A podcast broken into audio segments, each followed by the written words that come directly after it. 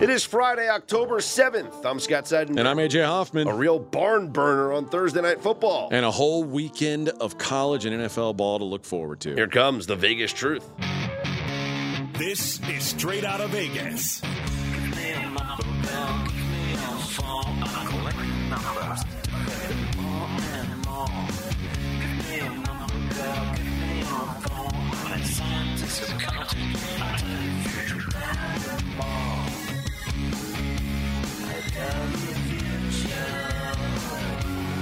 We are Straight Outta Vegas AM, your daily destination for sports conversation with a Vegas lean. Here's what you need to know to start your day. The Indianapolis Colts beat the Denver Broncos 12 to 9. Yes, football match.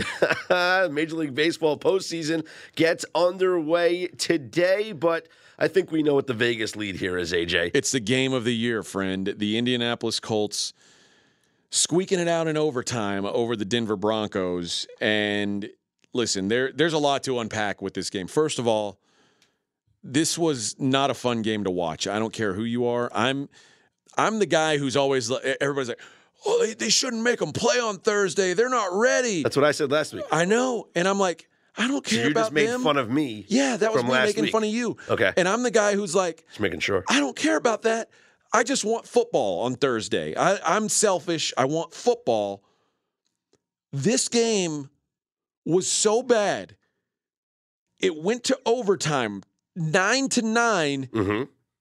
and Broncos fans, nah, I'm out, bro. They left the building. Like there was like a 30 second shot that Amazon showed of them all packing up and leaving, like walking out of the stadium. Got to beat that traffic. Ima- the what? The 10 o'clock traffic? And did well, what are we talking about? This was painful to watch.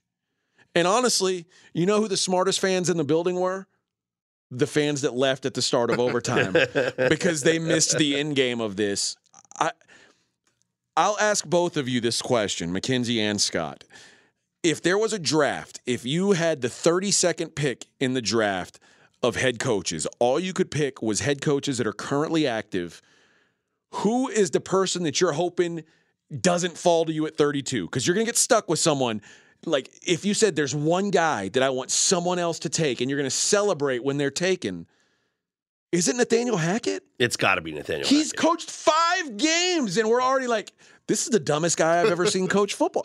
How did this happen? He's already the organization already brought in a coach to help him with his game day. this guy's not helping. exactly. Well, What's that? What is that guy getting paid? Because I could help better. We've talked about this before. The Broncos' major three decision makers are all in their roles for the first time ever in their career. They have an offensive coordinator that's never been an OC, a defensive coordinator that's never been a DC, and a head coach that's never been a head coach. And at first I thought, it's just growing pains. But now we're seeing is that all three of those men are clearly, maybe not the DC, because the defense looks great, but two of those men clearly not capable of doing their jobs because this is one of the worst offenses in the NFL. The New York Jets have scored more points in four games than the Denver Broncos have scored in five games. Think about that. This offense is like Texas A&M. Like, and this is I think Jimbo Fisher might be the dumbest human in the world that's had any kind of real success. Like this guy won a national championship. I have no idea how. Jameis Winston. He's still in the year of our Lord 2022 lines everybody up and then uses no motion. He's like he shows a defense, this is what I'm going to do. This is the play I'm going to run. Now you guys try and stop us. And it's like no one plays football like that anymore. High Ben schools, McAdoo high schools don't like that. play football like that anymore. But somehow the Denver Broncos do. Why? I- I swear I believe this and I'm going to stand by this is my strongest Nathaniel Hackett take. If the Broncos had a crystal ball and they could see They that Aaron Rodgers wasn't Oh, coming with oh, Nathaniel oh, Hackett, Okay, now you're now you're talking. they, they would not have hired him. They hired him solely because Mm-hmm. They thought that it increased their chances of getting Aaron Rodgers this offseason. This guy is an absolute dope. So let me ask you, what percentage do you put the blame on Nathaniel Hackett versus the percentage that you put the blame on Russell Wilson? Listen, Russell Russ sucks. Uh, this is uh, it's been going on for two and a half years now. Like this is not. at, at- at some point, it, it's funny because the reason, like with with Matt Ryan, who we just watched in this game, who also sucks, it's easiest for it's easier for us to look at it and go, well, he's old. It makes sense. This guy used He's, to be he's one foot out the door. he used to be good. Now he's old, no good anymore. That's that's how it's always worked. Sometimes guys just aren't good anymore. Like eh, the the the game goes past them. They get like and- Or sometimes guys are the product of their environments. And Russell Wilson, for years, involved in the Seattle environment with the talent around him, goes to the Super Bowl back to back years with the elite defense that he had, more of a game manager. But then offense built around him, still with a very strong running game, with wide receivers that are of the borderline elite caliber and now put in a position where he doesn't have an elite running back. He doesn't have an elite wide receiver. No offense to Jerry Jeudy or Courtland Sutton. Doesn't have a tight end safety valve. Maybe Russell Wilson was Well- just a victim of his environment. let's play a little game. If I said Tom Brady, take Tom Brady's career scape hmm and you say, okay, Tom, good career. We're going to subtract the first three years of it. it. There's not that. I mean, he's got. He's still a Hall of Famer. No doubt. He's still multiple time Super Bowl Okay, champion and now- MVP. Now let's try this with Peyton Manning. Subtract his first Absolutely. three years of his career. Multiple MVPs, still a, a, a Hall of Fame quarterback, greatest of all time in the regular season, arguably. Let's do Joe Montana. Same thing. Now let's do Russell Wilson. Don't know where he is. He's a guy. He's just a guy. Like it, that's and this is the thing. If you're in year seven, eight, nine, significantly worse than you are in years one, two, and three, what's happening? Like it was, and I get in this in the NFL more than any other league. If you win, you're almost always looked at as a winner. Mhm. If you have a Super Bowl, like people look at Eli Manning like a winner, and he's a 500 quarterback for his career. Like, but he's a winner. It- that's just that's how it works. That's the rules of the game. I mean, Russ, look to give to for, to his credit, Russ had a good stretch. You know, kind of that in in the 2018, 2019, 2020 range. I'm not saying he hasn't had good years since Yeah. then. I'm saying what's he done the last three years that would ever like if you didn't know what happened in his first three years, would you Mm-hmm. would you still think he could be a guy who could win a Super Bowl? I'd argue no. And he looks nothing like a guy that can even get you to the playoffs right now, let alone a guy that's worth the money that he signed for. He, And, was- and honestly, if think about this, if Nathaniel Hackett hadn't coached Aaron Rodgers, like, and this is what we knew of him, what we've seen through 5 Mm-hmm. weeks, we would think he is maybe the dumbest person in the world. I, I, so listen, I get that past resume gets you a long way in this league, and it should. Like you know, Matt Ryan won an MVP. He certainly didn't look like an MVP tonight. So I- I'm not trying to like. I, I'm not trying to say there's this doesn't happen to everybody. Mm-hmm. It just feels like Russ the last two seasons has fallen and that's fair. so far away from what that's he fair. was That's fair. that it's uh, I'm almost starting to forget what he was. And like in my brain it's imprinted that Russ was great at some point. And this is really hard for me because out of college I was the guy who was like this guy's never going to make it. Hmm. And then he like he made me look foolish. And I was like, "Okay, I got to admit the guy's badass." And that, right when I'm coming around and saying, "Yeah, this guy's badass," he starts to stink. this guy that I've seen the like the last year and a half, two years, is not even good. He's not a he's not an average NFL quarterback. It's uh it- it's remarkable. And I'll be the first to admit, I thought the Denver Broncos. I didn't re- I, again. I didn't know much about Nathaniel Hackett. I didn't know what he could be as a head coach. But I said, if you take last year's Broncos roster and you add Russell Wilson to that, hmm like I, th- I was thinking, if the, if they had just had Russell Wilson the last two or three years, that's a Super Bowl caliber team. And you're not the only person. The odds before the season, they were one of the favorites to win the Super Bowl. I took them in our team auction, right? Eh, thinking that this was going to be uh, on the on the Dream Pod, thinking that this was going to be a team to look out for. I took Russell Wilson in our quarterback draft, thinking that he was going to have a phenomenal year. But what we have seen early on here is that clearly this marriage is not working out between Russell Wilson and Nathaniel Hackett and this offense. And does a lot of it the blame have to go to Nathaniel Hackett? Sure. But does blame have to fall on Russell Wilson? Yes. If you looked at last night's game in particular, and by now, I'm sure you've all seen the images on Twitter of the final play and uh, how wide open KJ Hamler was, and Russell doesn't even look his way. Also, I look back at the fourth down where he threw the interception at the end of regulation.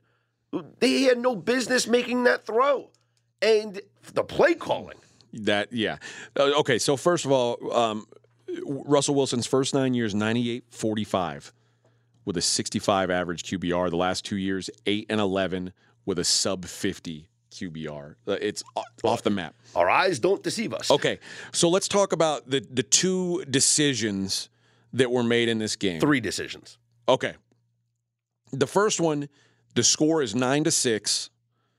The the the Broncos are leading with just over three minutes left to go in the game. hmm It's fourth down. They decide to go for it, which is really easy to say in hindsight was smart because they got it. They converted the fourth down. At the- Fourth and one at the 28 yard line with three minutes and nine seconds left in the game. My thought is in a nine to six game, in a game where the Colts have shown zero ability to move the ball, you kick a field goal there, and you're saying, okay, the only way we lose is if the Colts score a touchdown. I understand that. But you also are giving the football back to the Colts there with three minutes left in the game, two timeouts, and the two minute warning. cool. The Colts had had 57 Sure, minutes, sure. five I other that. timeouts. Like I, it- I understand that. I agreed with the decision to go for it there. I would have ran the ball. Turns out they passed it, but they still got the first down. I believe, and I'm not one of these guys that lives and dies by the win percentage, but the win percentage clearly goes up if you get that first down because by getting that first down, you now are a first down away from winning the game. And if you don't get the first down, you can, if you get the, the first first down, but you don't get the second one, you're still in the position to kick the field goal that you want to kick, except this time the Colts will have no timeouts left. What happened there was there was three minutes and nine seconds left. They get the first down. I loved the call. And then they forced the Colts to take their two remaining timeouts. It's third and four from the 13 yard line with two minutes and 13 seconds left. Why there was any play ran besides running the football is clearly on the coaching. Russell Wilson throws a pass that gets intercepted in the end zone. What they should have done was ran the football.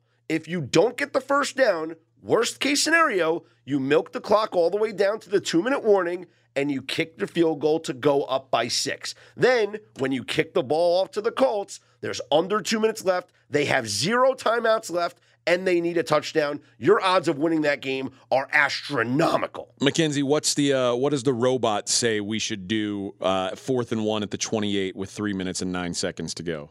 The robot says go for it. It says if you kick the field goal, you have an 81% chance to get it. If you go for it, you have an 85% chance to get it. And to Scott's point, if you make it, if you're successful, your win percentage goes up to 90%. But I agree with you, AJ. This was not a typical game. The model did not see with its eyes how bad the offense was for the Colts. This all is why we can't let robots take everything over. Not fully, no. But do you agree, Mackenzie? Do you agree with me that I, I'm okay with the decision to go for the first fourth down? Had it gotten to a second fourth down, I would have kicked the field goal. yes, I thought that was more egregious to pass on that third down. Okay, so two questionable decisions so far, and I agree with you. Like once once they did go for the fir- the fourth down, throwing the ball there made no sense to me. No, you got to milk all the time off the clock, get to the two minute warning, and then because look, you could still run for. At that point, Mike Boone was running the ball really well on that drive. Now Maybe they get the first down. let's fast forward to overtime, Oh, great. where it is twelve to nine. No Broncos fans are left. Uh, there's a, there's still a couple Broncos fans in the stand, not all of them. There was still some people trying to move down into the better seats. You know that's how it works. Uh, it's twelve to nine, fourth and one. Do we have what the robot says on that overtime fourth down conversion, McKenzie? I'll get that real quick. So Okay. it would have been a, fi- a field goal ties the game. A field there. goal tied the game, and the, listen, I this is one where I can see both sides of it. I can see going for it. I can see kicking the field goal. I wouldn't have hated kicking the field goal, but I will say this. As soon as I saw them line up in shotgun, fourth and one from the five, I already knew they should have kicked the field goal. So I you have to go for it there. You have to go for it because if you give the football back to the Colts, they're winning this football game. No, they're uh, not. Yeah. It's you're gonna tie. No, no, no, no, no, no, no, no. What happened was two consecutive drives. Your defense allowed the Colts to go down the field. At that point, the defense was gassed. Matt Ryan went six for six and drove the Colts down the field before spiking the football and throwing the ball down the back, down, out of the end zone to get the game tying field goal. And then with the first possession of overtime, like a hot knife through butter, eight plays, 45 yards down the field, kicks the go ahead field goal. First of all, that eight plays, 45 yards took four minutes and 10 seconds. Yeah, there was a good And- drive. And they kicked a 48 yard field goal. Yeah. That's not the same as getting the ball back with two minutes This and is- going 95 yards. What are you talking about? I'm talking about an overtime now. All they need is a field goal to win because they kicked the first field goal. I know, but The they, now they're down kicked- to now they're under two minutes And to get all that they field need goal. is after they get the they get the ball on the 25 yard line. It's Denver. They just got to get to the 45.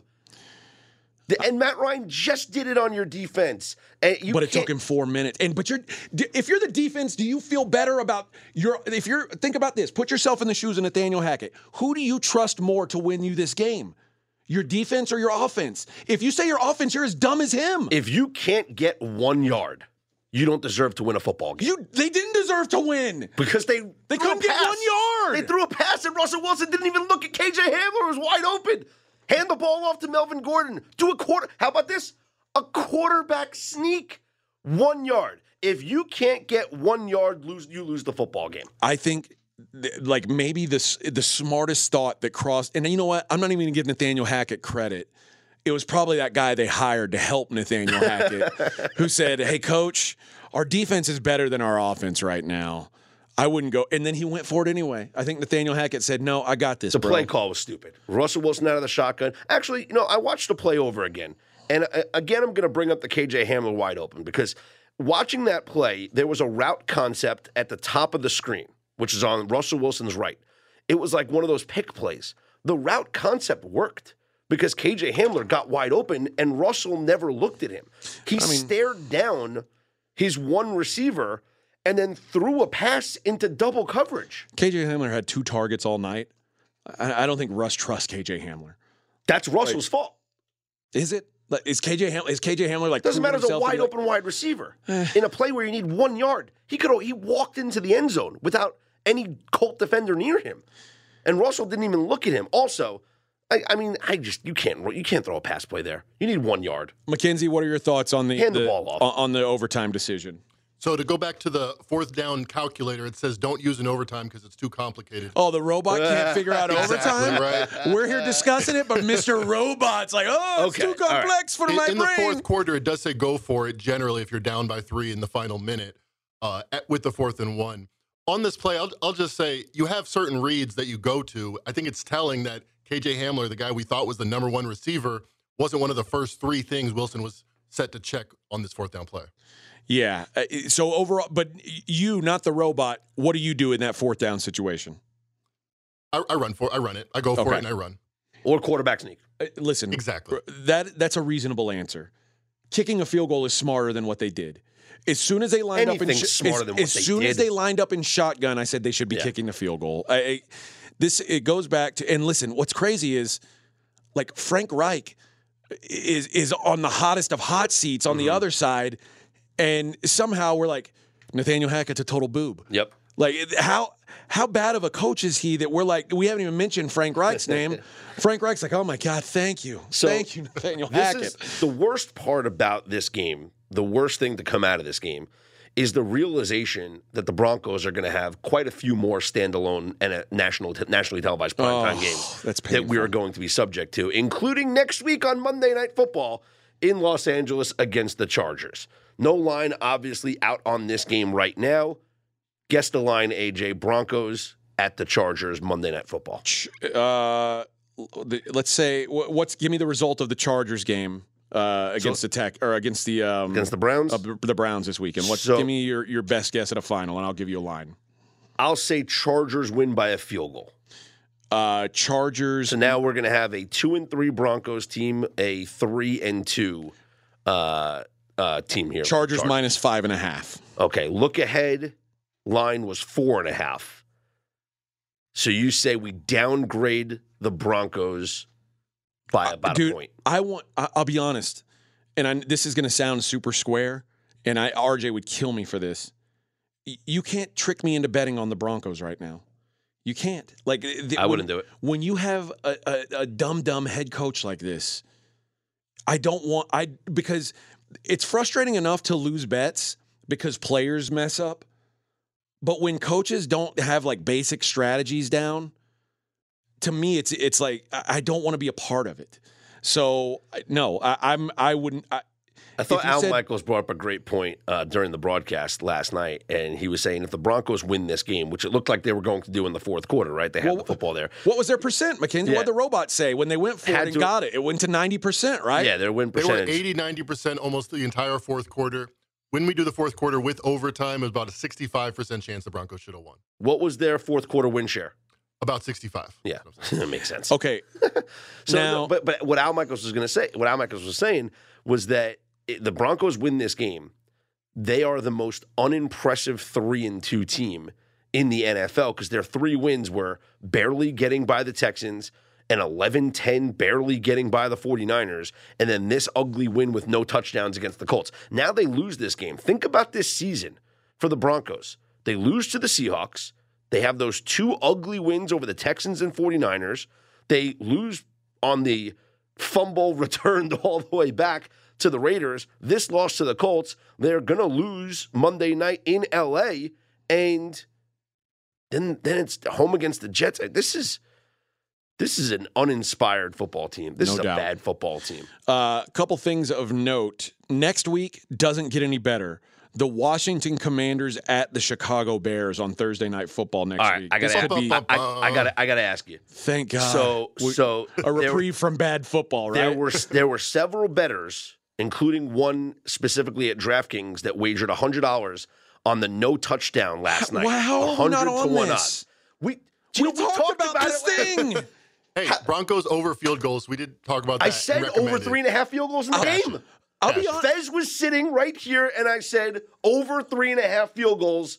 I'm and gonna- we talked about no touchdowns and all field goals. I've got to listen back to the show. I swear, and I I know I thought it all day. I don't know if I said it out loud on this on this show, but all day I thought it's going to be a nine to six game. Like it, that's the kind of game we're in for tonight.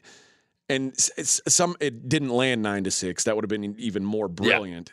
But yeah, zero touchdowns and someone who had a hundred to one ticket. I'm so pissed that we didn't have a part of that. So, would you make the same bet for next week? Mm. Commanders and Bears. No, because Carson Early early totals 40. Carson Wentz is like the master of of junk stats. Like there's Carson Wentz will put up some like what at the end of the game you're going to look at Carson Wentz's numbers and go, "Oh, not bad." Can Even I- though Carson Wentz will play like garbage the whole game. Can I make a prediction right now? Do it. Mackenzie, remember this prediction. Thursday night, Commanders Bears, the most wagered on prop on DraftKings and, and FanDuel will be no touchdown scored. You think so? After what happened this week and after how much they publicized the 1,000 to 1 and, and people winning 10K and 5K and whatever, everyone's going to bet it next week. Well, let's say this And by everyone, I mean, you know who I mean. to the credit of this brilliant show. Uh, if you listened to the pod yesterday, you played the under first half Winner, winner. You played over field goals. winner. You played Colts plus three and a half from the Hitman, right, McKenzie? Yes, sir. Winner. And you played Alec Pierce over 33 and a half receiving yards. Yeah, and you winner. like doubled that. And longest field goal over 46 and a half. That's a winner. Oh, yeah. Oh my gosh. What? We're the best people. the only thing we did tease a possible bet on Nyheim Hines, and he left the game oh, with the Oh, thank God. concussion. You know in the what? I was watching. uh, I was like, "Oh my god! play. Thank God I didn't listen to these jokers about that." I, that was you and Fez, all you and Fez. I, me, Mackenzie and I both said we want nothing to do with that. McKin- I said Nyheim's Hines usage probably like two plays. That's that was my guess. So Well, next, if you bet it at FanDuel, by the way, you did get refunded. yes, any at, Hines draft they all That's DraftKings, nice they of those refunded guys. them as well. Uh, those are less cockroachy cockroaches. Next week, Colts hosting the Jaguars, looking for revenge. This game is not in Jacksonville, where the Colts have already lost this year, where the Colts never win. Do the Colts win this game against the Jaguars? What's the line? I'm gonna. I don't think the Colts win against Jacksonville. Uh, I think it's in Jacksonville. No, it's in. It's, oh, it's in. I'm gonna say it'll be Colts minus one. You're st- still drinking that Jags Kool Aid, Mackenzie. What was the look ahead line? What? What did you Uh, just? on- on did the something Jags happen? Colts. Did something happen to make you like the the the Colts all of a sudden? I'm just anti Jags. But you're not anti Colts. Two bad teams playing each other. I guess you take the points in that situation. Okay, but- then you're gonna get like the points with last the night. Jags. That was off the board. So Jags Colts. I They probably thought Matt Ryan was dead at points in that game. I guess It was bad. like weekend at Bernie's. Matt Ryan's Matt Ryan's corpse up there with like a robot arm moving it for him. Can you downgrade the oh, Colts Oh, I'm, I'm sorry, they actually did have it at one book. It was Colts minus two and a half at Jacksonville. I'm hosting Jacksonville. I bet it's I bet it's Colts minus one and a half. so Jacksonville, you're saying, is the better team now. I think Jacksonville is the better team. I think that's fair. I don't know if Jacksonville's better than Tennessee, like the the division odds say, mhm. but I'm almost certain they're better than the Colts. I, I don't think any positive things about the Colts. Like this win doesn't make me feel good about the Colts. No. This is the same team that tied the Texans. The, the Texans who might I don't know when But- they're going to win a game. But now you have extended rest. Jonathan Taylor should be back. Makes them a little bit healthier going into this game. I, I think it's going to be a fascinating. Uh, I can't wait to till you're a buy on the Colts Oh, this is going to be amazing when the, when we record the Dream Preview Pod next week. Your Colts and I'm taking bet? Colts as a five star. oh, I mean, I come can't on, wait. guys. I cannot wait. I've got one more question. yes, What's the worst offense in the NFL? the Panthers. Worse than the Bears? Panthers by EPA are the worst per play, Okay, but I'm, uh, give and Baker Mayfield test. has a quarter has a quarterback rating of 15. If I said Baker Mayfield or Justin Fields for the rest of the year, who's better? Who would you say? Justin Fields. McKenzie?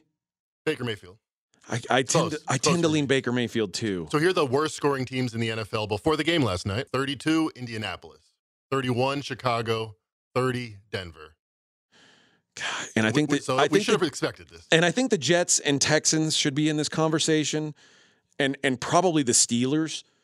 But God, I've got. I mean, there's some bad, bad off. It's funny. Did you hear Tom Brady today when they Yeah, asked when they asked him about football, when they asked him about parity in the league? He said, I think there's a lot of bad football from what I watch. You know, I watch a lot of bad football, a lot of yeah, poor quality of football. That's what I see. Well, AJ, I think we're all Tom Brady. "I think we are." This is the closest I've ever felt to being Tom Brady. That and the fact that we're both single. I I'm not single. Like- But like- me and Tom Brady oh, are. oh, oh, okay. Thanks for reminding me. The Major League Baseball postseason gets underway today. First pitch of the Rays and Guardians from Cleveland gets the postseason started at 12:07 Eastern time. I love these postseason start times, AJ, because everything's 07 for like the TV markets or whatever. But uh, the first game of the day, Guardians hosting the Rays. Guardians minus 120. Shane Bieber on the mound against Shane McClanahan. The Rays on the comeback, even money. And then uh, at 2:07 Eastern time, yeah, 2:07 Eastern time, Cardinals hosting the Phillies. Jose Quintana going in game one for the Cardinals against Zack Wheeler. We didn't know this matchup yesterday. What do No. you think of Quintana? Is this like is, is there the, controversy on the market is agreeing with me because I told you last night if it's Montgomery or Quintana, both lefties, I love the Phillies because they mash lefties. The line is minus 110 both ways. And this game is in St. Louis, and you would think you'd give the home team a boost here in the postseason. Yeah. Uh, Blue Jays hosting the Mariners. You got Alek Manoah against Luis Castillo. Could you beat Alek Manoah in a fight? He's a big guy. He's a monster. He's a big dude. I mean, you have the MMA skill. I don't. I just have the size. I got a hurt knee. I'm not trying to fight him, to be honest. Manoah and the Blue Jays are minus 130. Mariners 110 on the comeback. Uh, that game at 4:07 Eastern time, and then 8:07 Eastern time from Citi Field in Queens. Max Scherzer leads the Mets in their black jerseys against Yu Darvish and the Padres. The Mets are minus 150 favorites, heaviest favorite on the board for today. Padres on the comeback plus 130. So you like favorites and Phillies. Yeah, I think the one I'd stay away from, honestly, is the Blue Jays Mariners. So I have good feels for all of these games. Like if, if you're forced, if you're making me force pick all of these games, it's Guardians Phillies, Blue Jays, and Mets. That, that's the forced pick. Guardians, Rays. I give I give the Guardians the edge here because, and something I brought up on yesterday's show, Recency. The Rays have lost nine of their last 11 games to end the season. And Now- the Guardians have been great. yeah, and, and whether the Rays were not caring at the end and trying to position themselves for this series, I don't know. But it's you can't just flip a switch, and you can't tell me that they're just going to flip a switch and all of a sudden be the Tampa Rays that we expected them to be. Plus, Shane McClanahan, as great as he is, and and I love this kid. I thought he had a legit chance to win the Cy Young this year. Last couple of starts, he's been really shaky. He left the one start early. Uh, he might still be banged up. I don't know if we're getting the best version of Shane McClanahan. I mean, this is a guy that early in the season was a 10 strikeout guy, eight strikeouts, nine, seven. In his last couple of starts, three strikeouts in four innings, two strikeouts in five innings, two strikeouts in five innings. This is ever since he left the game with the injury or he got scratched from the game. So on August 30th, he was supposed to pitch against the Marlins. He gets scratched after warming up in the bullpen and suffering an injury. Comes back, makes the start 15 days later or 16 days later, or two weeks against the Blue Jays. Those five shutout innings. And you're thinking Shane McClanahan's back. Back. Then he gets rocked against the Astros. Then he gets rocked against the Blue Jays. Then he gives up two runs on five hits to the Astros. And again, with low strikeout numbers. I think there's reason to be very concerned about Shane McClanahan. And then you look at this Guardians team.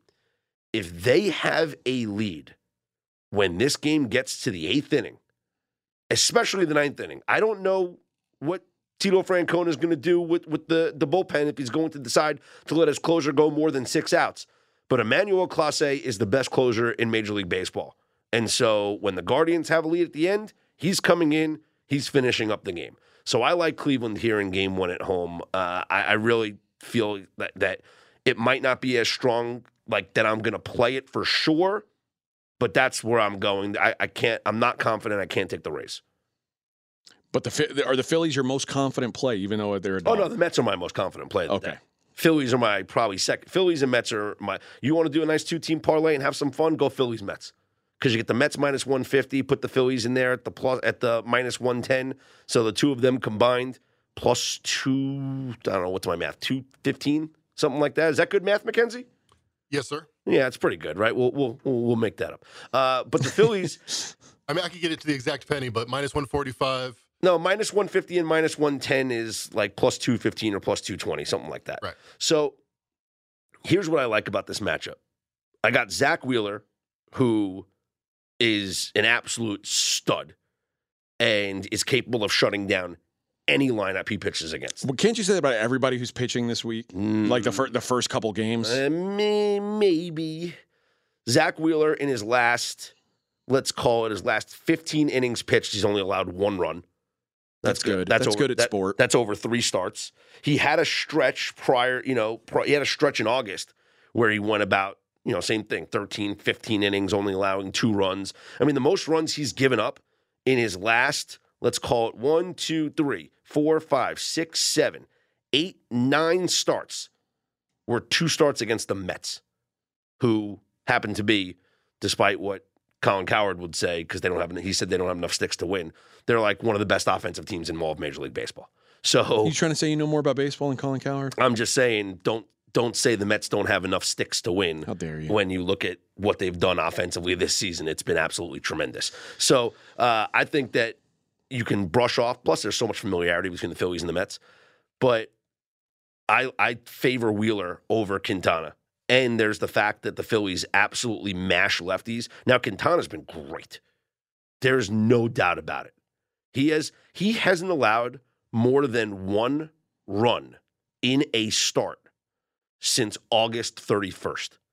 And that he allowed two starts. So we're talking one, two, three, four, five, six straight starts allowing one or fewer runs. The only thing that I would say comes into play here is how good the Phillies are against lefties. You look around Major League Baseball, and you know, just you, anybody can do this. You can go look at the the stats, go look at the splits, and go look at how teams do against righties and and how teams do against lefties. And you'll find the the, the Cardinals. Cardinals are the best team in Major League Baseball versus lefties. Zack Wheeler's a righty though. And beyond the Cardinals, the Philadelphia Phillies, the fourth best team Major League Baseball against left-handed hitters. And the Cardinals Left-handed pro- pitchers. Cardinals are probably throwing two lefties in this series. Cardinals are throwing at least one, probably two, because it'll be Quintana, Miles Mikolas, and then Jordan Montgomery. So I got a great hitting team against lefties going up against a lefty pitcher.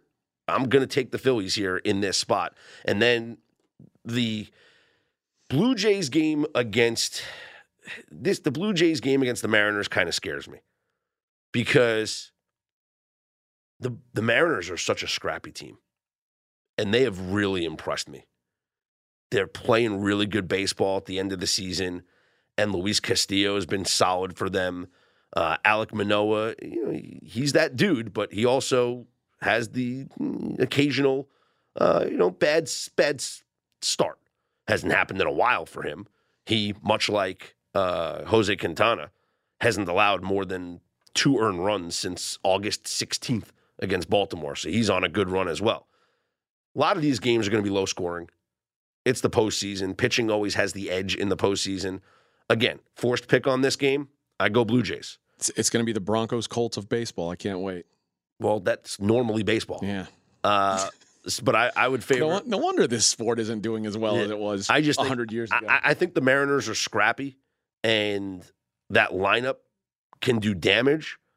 So again, force pick is the Blue Jays. Confidence level, I rank it third okay. on my list. Actually, no, fourth on my list. Okay, and then the Mets. Mets against the Padres. Max Scherzer, big game. Max Scherzer, and I know people are going to say, "Well, it was a big game against the the Braves last time out." It was a big game against the Braves last out last time out, and the Braves got to him. Two home runs. Those are two mistake pitches. Sometimes when a pitcher gives up like a home run, and that's like the bulk of the damage that's done against him, I, I almost forgive it because I'd have to go look back at the count, go look at back at the pitch before it. There could have been, and it happens, there could have been a two strike pitch that was a borderline pitch that the umpire called for a ball. And then the next pitch finds a little too much of the plate, winds up being a three run home run. That's the difference between a great start and an eh start in Major League Baseball. Sometimes it's just one pitch. And so I look at Scherzer. This is a guy that I absolutely trust here in a big spot. His playoff numbers give me more to be confident about than you Darvish, who is going to start for the uh, for the San Diego Padres here. Last time we saw Max Scherzer in the playoffs was for the Dodgers, and he was very instrumental. Had a two two point one ERA. Yu Darvish, this is a guy that has bombed in the postseason.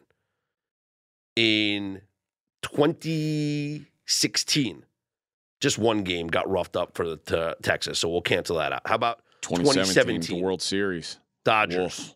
Four starts, two wins, two losses, a 6.14 ERA. Both losses in the World Series, game three and game seven. 14 and two thirds innings pitched, 17 hits and 11 runs. You were supposed to be impressed that I knew something about baseball there. yeah, it's great. I mean, great job. Yeah. Thanks. Big spot. I just knew that I was off the dome. Mets at home. Scherzer, Darvish. I love. I, I got the Mets here in this spot. Here's what I love that baseball's doing. I love that when we come in Monday morning and do this show, This series, this series will be over. we're going to know who's playing in the division We're gonna know, series. yeah. This is smart. Like the NBA, sometimes a playoff series Three takes games, three three, weeks. days. This is we're going to know. This I is the new it. wild card format in Major League Baseball with the new wild card teams. I actually like this wild card Pump it format a lot. into my veins. So here's the four games. Here's the four picks: Guardians, Phillies, Blue Jays, Mets. Uh, totals in the games are really low. You got six, seven, seven, and six. So no real feel on the totals because I love both. I love all the starting pitching, but the first five totals are just so low. And you can get screwed. A guy comes out of the bullpen, then all of a sudden, one pitch later, three run home run, the overhits. Well, or and, and managers are managers are a lot quicker to the bullpen in the playoffs than they are in the regular season. Yeah. So if you're doing first five, don't think that you're going to. Ha- I mean, your starting pitcher could give up one run and they could pull him after yeah, three. absolutely. Especially in a short series that you know it's it's it's best two out of three. It's panic. they're going to go to the bullpen early. So totals really scare me sometimes. Uh, you know, maybe a no run first inning, which is going to be heavily juiced in a lot of these situations. But I do go with the three favorites and one dog here for Friday slate. Looking forward to previewing the division series on Monday. We got four games in college football today. Let's start at seven o'clock Eastern. It's corn minus corn. three at Rutgers. I've never seen such a beautiful thing.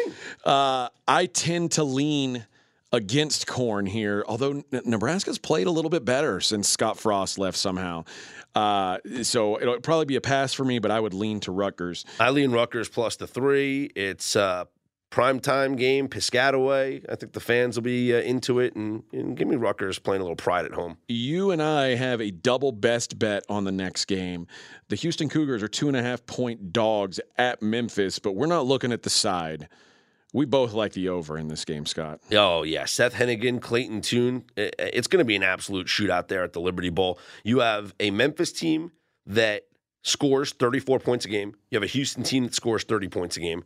You have a Memphis offense that not only gains 400 yards of offense a game, they allow 400 yards of offense a game. You have a Houston team, same thing. Gains 400 yards of offense a game and allows 400 yards of offense I don't think. Houston tries on defense, to be honest. No, from what. I've seen. Listen, I've lost money on Houston this year. They're going to give up points. Uh, UNLV, six and a half point dogs. They were 14 point favorites a week ago. I said, that's crazy. And it was. Now they're six and a They half won point by dogs. 11, though. They- 14 point. Listen, you can't make UNLV a 14 point favorite. It's it's un American. But at what point do we have to acknowledge this team is actually good? They are, listen, they're better than they've been in years. That doesn't mean they're good. Stop with that. You're like the people who are saying Kansas is a good team now.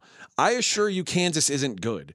Kansas is just better than everybody thought they were going to be, which means like if they're average, they're way better than anyone thought they were going to be. If UNLV is an average college football team, which I don't know that they are, mm-hmm. but if they are, they've exceeded everyone's expectations by a mile. Yes. Let's not throw good on them like they're Ohio State. Just give give some credit to Marcus right. Arroyo. UNLV plus six and a half at San Jose State.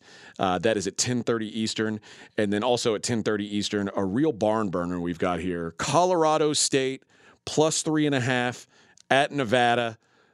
I, I I think I'd rather kill myself than watch this game, so I won't bet it. that is harsh. Yeah, uh, I, that I. You know what? I'd rather watch the All 22 on Denver, Indianapolis. And if you do, you'll see KJ Hamler wide open in the end zone on the final play. No, you didn't let me finish. I'd rather watch that while sitting in a bed of fire ants than watch Colorado State and Nevada. So Total in that game is 40, 45. 44 and a half. Yeah. I don't know who's playing quarterback for Colorado State. It might be Mackenzie Rivers. I don't know what he's doing this weekend. I haven't asked. Wouldn't shock let's, me. let's just acknowledge Mackenzie Rivers is an incredible quarterback name. That would be a good quarterback name. You're right. Like that dude is like the starting quarterback at Nebraska. You ever give consideration, McKenzie, to playing college football? There was that Central Florida quarterback, McKenzie. I was rooting for him. I'll say that. There much. was also a quarterback named Rivers who played at uh, at San Diego. Philip. Yep. Uh, that's right, Also rooted Phil. for him. Always rooted for him. That's That's what I'm right. saying. Like like Mackenzie Rivers would, is a good quarterback. That is name. a good name. Yeah. Good good restaurant name Like too. like if I had a like restaurant. Quinn Ewers. Oh, Quinn Ewers is a great name. It's a great quarterback, great mullet. Speaking of, let's get into the look ahead. All right, we've done the baseball, we've done the Friday college football. Let's take a look at some of the key games going on Saturday and Sunday. We'll start with college. Noon Eastern Time kickoff, Arkansas minus nine. No, excuse me, Arkansas plus nine at Mississippi State. Mississippi State, eh, eh, they may be like everybody talks about who's the you know who, who are the the great teams after the big three or whatever. Mm-hmm. If mississippi state didn't have this mind-blowing loss to lsu i'd make a good argument for them. I think Yeah, they are but- really good on who- both sides. But who did they beat? Just because of the win against Texas A&M last week. That's it. Look, the, they beat Memphis, but that's a team. You know, they played them last year and they lost, so a little revenge Yeah. spot there. You beat Arizona. You beat Bowling Green. There's not an impressive win on their schedule besides the Texas A&M win. Fair so enough. I guess you're right. If they would have beaten LSU, we think about this team a little more highly. They're still ranked number 23. Speaking of LSU, catching two points at home against the Tennessee Volunteers. I haven't bet this game. I have a heavy lean towards Tennessee. But by tomorrow morning, you're going to have to find a way to talk me off of the Vols. Okay. Well, I, I, I don't know if I will be able to. Okay, I'll accept that. Texas now minus eight and a half against Oklahoma. The red. I'm going to call it the Red River Shootout. It's always the Red PC, River Shootout. It's always the Red River. but I'm an outlaw. Can you have you have, you've obviously been right? I've been, I think, 11 times. Okay. Set the stage for me. What's the Texas State Fair like? What's it like in that park? What's the Cotton Bowl atmosphere? Uh, Set the stage. Well, a lot of good brisket. Uh, not brisket. No, you're eating junk food. This is like corn dog. They call them corny dogs there. Corny dogs. And it's a stronger than average corn dog. I will admit Okay, that. all right. And then there's a lot of a lot, fried of fun, a lot of funnel cakes. funnel cakes, but they, they don't just fried Oreos. fried Oreo, but they'll they'll fry Dr Pepper. Uh, How do you fry Dr Pepper? It's a good question. They do it. They do it. they find a way. Fried orange soda. You ever had it? No, it sounds amazing. You amazing. never been to the Texas State Fair? Then I would love you? to go to the Texas Yeah. State Sounds like Fair. Fansville. Sounds It, awesome. it kind of is like Fansville, uh, except there's a whole lot of people from Oklahoma there, which kind of kills the vibe. Uh, but other than that, it's good. It's a, it's a, it's a. fu- uh, I mean, listen, there's not a lot of these anymore. I'm so glad that they still play it in the old crummy Cotton Bowl, which is literally like one of the worst stadiums in the country that still gets used actively. There's like four it- bathrooms in the whole place. What is it even used for anymore besides this game? Like high school football? Yeah, there's a couple high. Right? Most of the high school games now get played at, at the big Jerry Stadium. Or at the um, the practice facility. Yeah. The new uh, the star in Frisco in Frisco. the yeah. star yeah. but it's a i mean it's a crummy stadium but it's perfect for this game the crowd is split half and half Mm-hmm. uh, it's just a it's it's a really fun time so if you ever get a chance to do it i, I recommend that you do uh, but texas now eight and a half point favorites against oklahoma with a, a massive line move on this with the announcement that quinn ewers is going to play Yeah. quinn ewers against alabama gave texas fans hope that something could come from this season, even after the loss to Texas Tech and Alabama.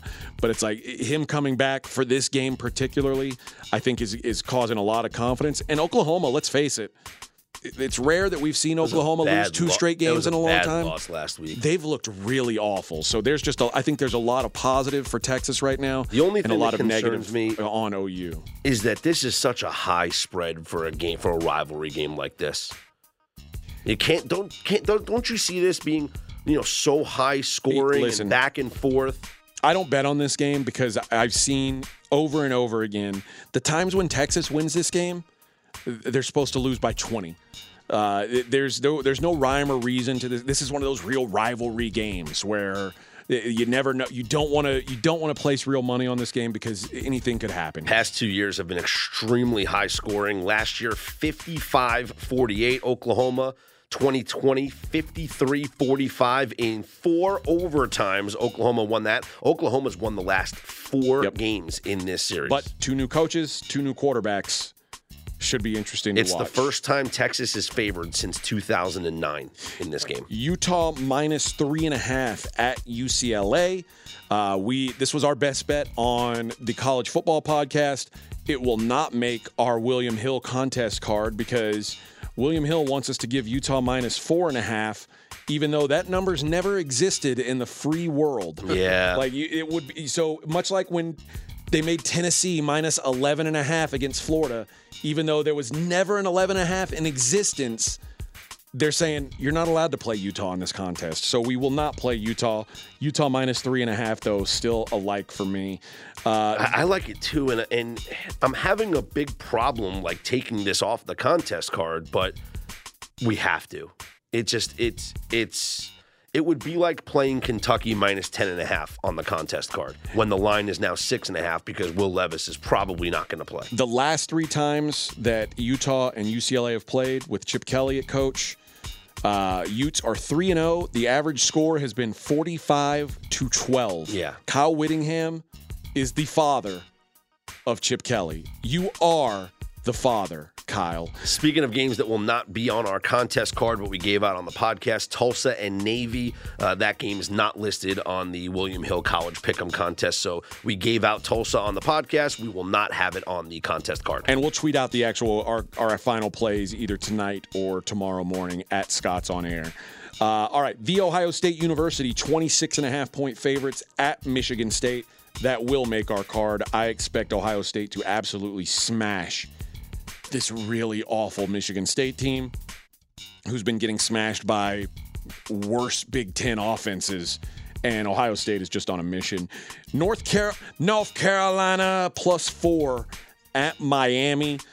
BYU, Notre Dame. Here in Vegas. The Shamrock Series. Here in Vegas at Allegiant Stadium. The Irish, three and a half point favorites against BYU. And then 8 o'clock Eastern Time, Alabama hosting that Texas was a A&M. very good Eli Gold impression. Thank you. Alabama minus 24 hosting Texas A&M. Uh, listen, if there was ever a time in the world, in the history of time, that Jimbo Fisher really wanted to run up the score, I feel like this might be it. That Nick Saban wants to run up on Jimbo, you mean? Yes. Yes. Yeah. Yeah. Nick. I mean, remember Jimbo basically saying Alabama's played for. eh, eh, They paid for every player on their roster. I, I feel like Nick Saban. This is a spot, and now this should tell you something about Texas A&M's offense. Their quarterback Max Johnson has been announced out Mm-hmm. with a broken hand. Line didn't move. No one cares Yeah. that A&M's quarterback is that. That's how bad A&M's offense has been. It. This feels like a game where Nick Saban wants to give all the middle fingers. I could see it happening. And, so and let's remind everyone of what happened last year, Saturday, October 9th. Texas A&M beating Alabama 41-38. oh, The only My. blemish on the regular season for the Tide. oh my. Revenge spot. All right. Saban remembers. let's look at it. For the rest of our college stuff, you can check out our college football podcast that is on the Dream Preview Network, uh, which hopefully you're listening to us on the new Straight Outta Vegas AM feed, because otherwise, what are you doing? Subscribe to Straight Outta Vegas AM. If you're listening to us on the Dream Preview feed, that's awesome. We appreciate it. We're not going to be here much longer. We're switching over, so jump on board with us. Straight Outta Vegas AM, wherever you get your podcast, please join us there. We are climbing up the charts, by the way. Are we? yeah, I was, I was checking. Are the, we breaking records? I was checking the Apple charts uh, yesterday. I saw that Straight Outta Vegas And we're AM. up. We're up. Joe Rogan. We're we're. I saw that on we're Spotify. climbing.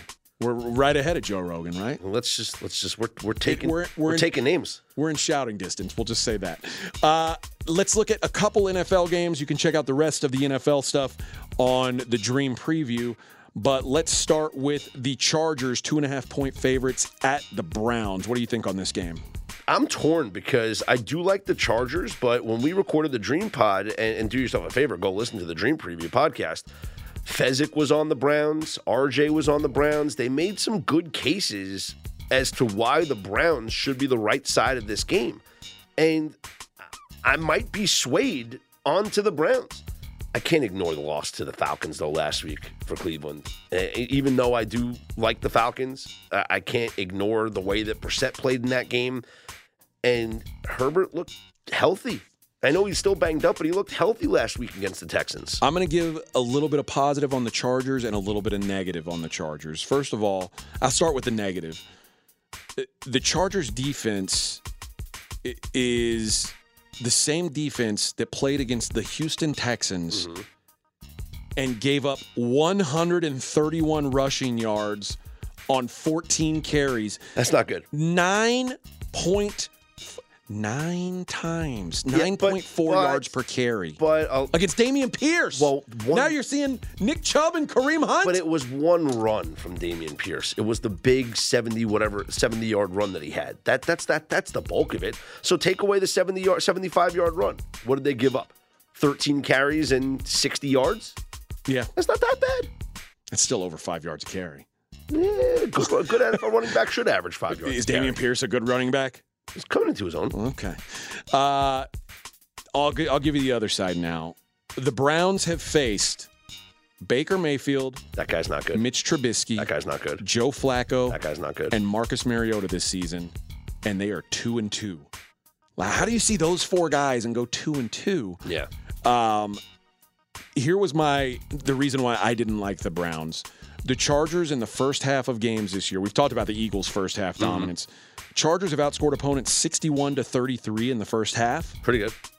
The Browns are a team that has to run the ball to succeed. If the if the Browns are down, it's going to be really it- hard for we them. saw it last week, and Brissett winds up throwing the interception late in the game. So So I don't have a strong feel on this game. I think Nah. that you, there's an argument to be made for both sides. Hmm. Mackenzie, you you lean one way or the other here. Yeah, I lean to the Browns. I think the Chargers' probably main weakness on defense is their run defense, and that's the Browns' main strength. Uh, but the strength of schedule for the Browns is concerning. This is their first real test. And yeah, and after you've seen all those quarterbacks, and now out walks Justin Herbert. Yeah, I mean, uh, he's carrying his helmet in his left hand. got he's the spinning. flow. He's spinning a football on his finger in his right hand, and he looks over and winks at you and just says, "I'm about to make you my bitch." And then and then he does it. That's what he. I think he might do that to the Browns. That's what concerns me. Do you? You're not worried about that, McKenzie? No, I am. That's why I haven't played the Browns, even though I lean to that direction. Okay. I'll say this for the Brown to the Browns' credit. Yeah, they lost to Joe Flacco, but they had a 99.9% chance to win with 10 seconds to go, or whatever it was. Fair enough. Similar to the Steelers, they should have won both, or the Falcons.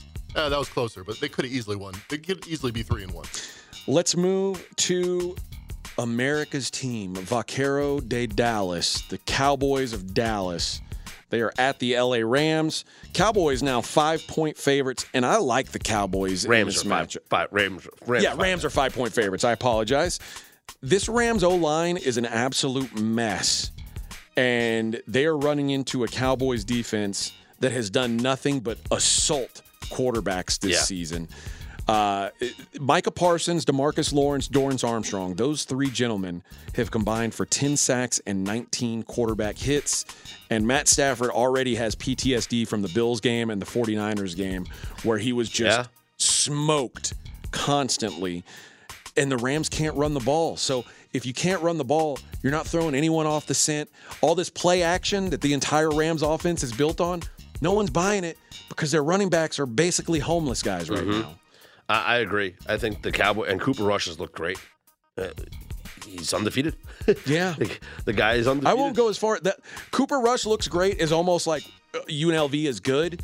Cooper Rush has looked way better than I thought he would look. I don't know that he's looked great, but he's not the worst I'm player in handing the out world. superlatives. You really are a nice guy. I'm That's just- one thing I like about you. I'm okay. I'm, I'm so negative. I'm okay with Cooper Rush in this game, and I don't think the Cowboys need to do a lot offensively. I don't think this is going to be a relatively high scoring game. So I think if the Cowboys can, you know, generate a similar type of offense than they did eh, against the Giants and the Commanders, you know, scoring 21, 24 points, that's going to be good enough to not just cover, probably win this game. Let's take a look at Sunday night football. The Cincinnati Bengals Plus, three and a half now at the Ravens. And I think with this game, the question is more, there's a lot more questions about the Bengals than there are the Ravens, right? well, the Ravens' defense is a main cause for concern. They just held the Bills to 23 points. They've got it figured out, man. They were up 17, right? They were. Right? Or was it 17-3 they were up, whatever it was? And they allowed them they allowed the Bills to come back. They're allowing everybody to come back. That's 20 the to 3 at problem. one point. 35 to 14 versus the Dolphins at Yeah. one point. Everyone comes back on the on the Ravens. Mackenzie, what's the uh, what's the money say on this game? Money has come in on Baltimore as of Friday I'll when tell the you right limit's now. gone up. I'll tell you Somebody right came now. in and hit the Baltimore. It was minus three. Now it's minus three and a half. Mac, you're going to be with me on this. All right. Ravens first half. That's the play Why is it why first half? because I don't want. I'm not. I'm not. Um, forget about the comeback. I'm not. I'm not gonna. Ah, I'm gonna not take gonna my allow win. it. I'm gonna take my win at halftime, and I'm not gonna get upset when they allow the Bengals to come back in the fourth quarter. Kind of like that. Minus two and a half. Baltimore in the first half. I'll tell you what, and, uh, and a part of the reason why I like that too is I feel like there's going to be some shell shock. And I was talking about the last game, how, or two games ago, how the Browns have seen nothing but bad quarterbacks, and in walks Justin Herbert. Well, the list of quarterbacks that the Bengals have faced so far this year Mitch Trubisky, Cooper Rush, Joe Flacco, Ted Bridgewater. I feel like Lamar Jackson might be a step up from those guys. Just a slight, slight step up. Lamar Jackson, who's playing at basically an MVP level. And the Bengals have benefited a lot on late downs. Their opponents have been really bad. Well, that's because they faced Joe Flacco and Mitch Trubisky. Lamar Jackson and the Ravens are going to be a lot better on late downs.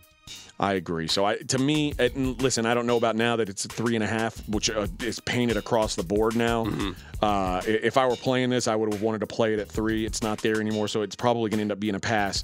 But I want no part of the Bengals in this game. I, I, I I'm not even sure that the Bengals are a good team. That's kind of why I like the first half play a lot because the line move didn't hurt us. Yesterday was minus two, now it's minus two and a half.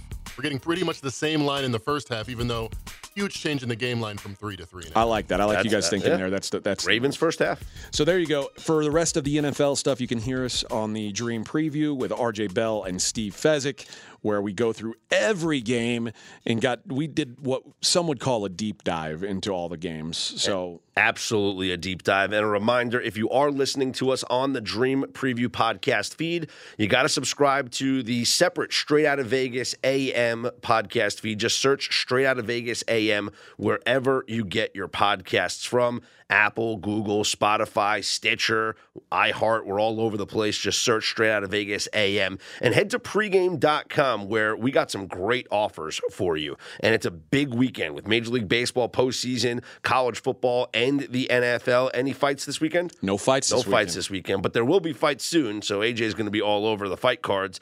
If you go to pregame.com right now and you are a new member, so you've never signed up before, Welcome. welcome.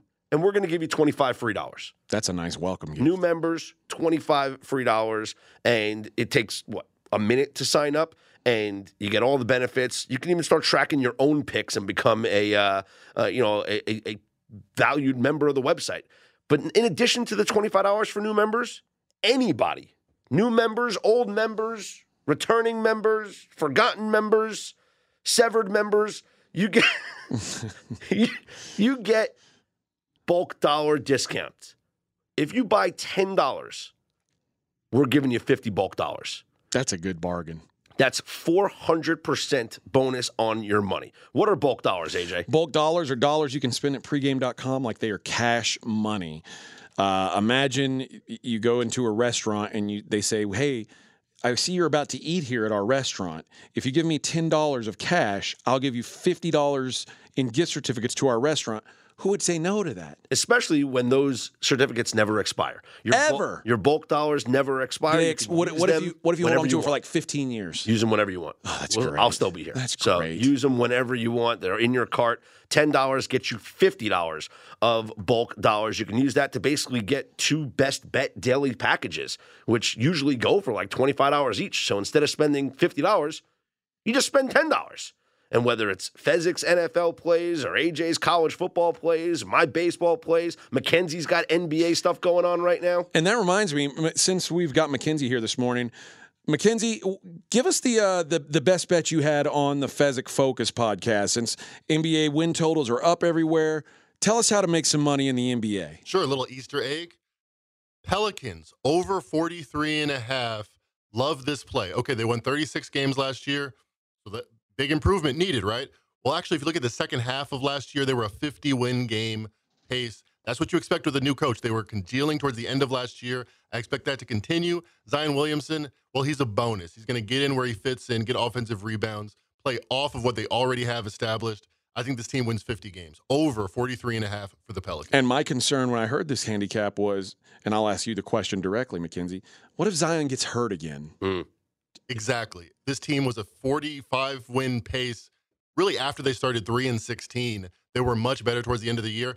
Zion didn't play a single game last year. So you don't even care if, if he's hurt again. I love every time he snaps up. It's a free roll. This team is a 45 win team without Zion, and I think they're a 50 win team with him. That made me feel so much better about it. All I was. Like, I don't care if he's hurt or not. So there you go. Over 43 and a half for the New Orleans Pelicans. A little bonus for you guys heading into the weekend. He's AJ Hoffman for Mackenzie Rivers. I'm Scott Seidenberg. We are straight out of Vegas AM.